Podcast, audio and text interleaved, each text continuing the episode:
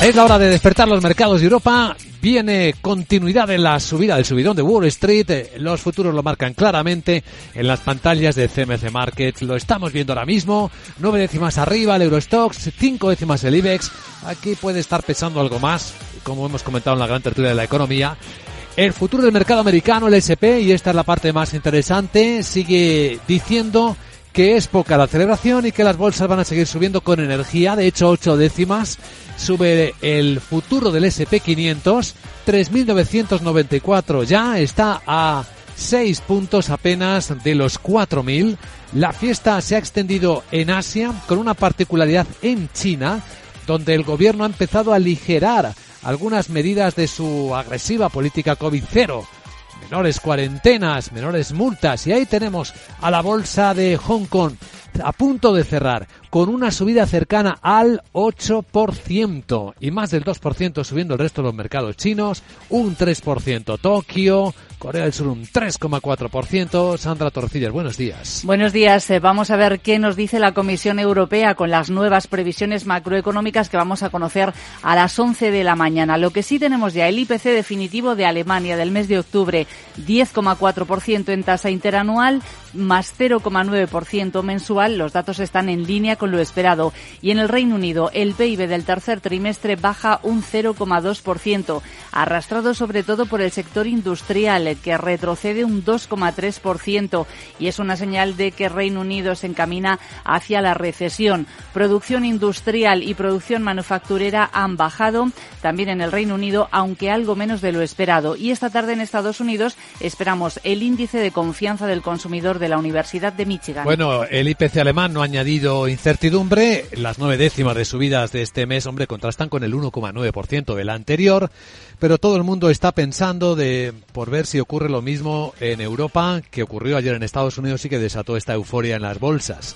Eso habrá que observarlo, ¿no? Porque esa es una de las claves más importantes. Saludamos a don Pablo García, director de Ibacons Alfavalio. ¿Cómo estás, Pablo? Muy buenos días. Hola, buenos días, Luis Vicente. ¿Tú qué crees?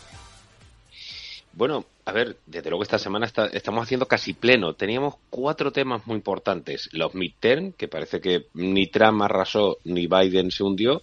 Teníamos el dato de inflación, que claramente ha sido mejor de lo previsto. Llevamos cuatro meses. Teníamos también la relajación de las medidas sanitarias, que parece, a pesar de los desmentidos, que empiezan, como bien habéis comentado, a, situarse en escena.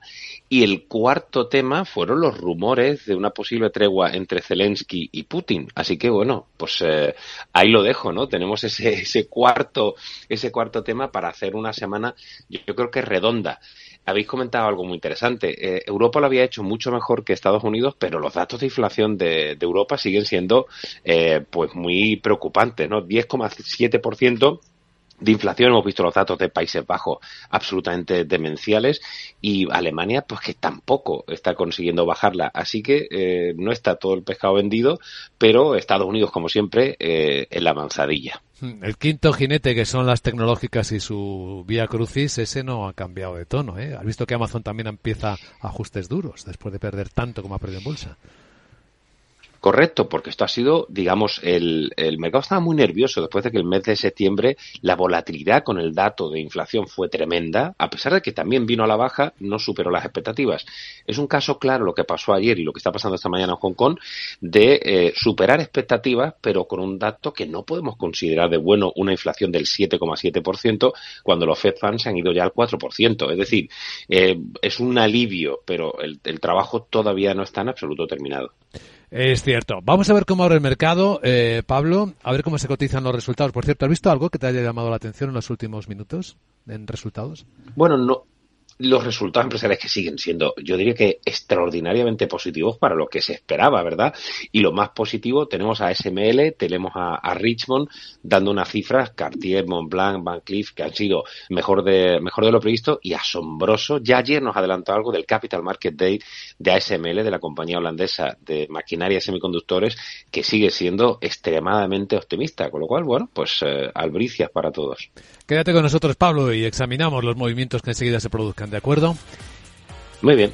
No todo es bonito, ¿eh? porque hay compañías, Sandra, como Celnex, que está revisando a la baja las perspectivas. Sí, lo hace de forma ligera, pero sí que las revisa a la baja por todo el año. Y es que sus pérdidas se han ampliado hasta septiembre un 76%, hasta 255 millones de euros, sobre todo por los costes relacionados por las últimas adquisiciones. El EBITDA sí que le ha subido un 45% gracias al proceso de expansión y le crecen los ingresos también un 46%. Eh, pero como decíamos, rebaja ligeramente estimaciones para todo el año. Y a cotizar enseguida también resultados empresariales de españoles que se publicaron al cierre. Como los de ACS, que ha ganado 480 millones hasta septiembre con una cartera en máximos históricos, eh, por encima de los 70.000 millones de euros, un 13,6% más que hace un año. O los de Merlín, que ha duplicado beneficio neto, o los de eh, Grupo San José, en este caso con una subida del 11,3%. Los mercados despiertan en tiempo real, en Capital, la Bolsa y la Vida.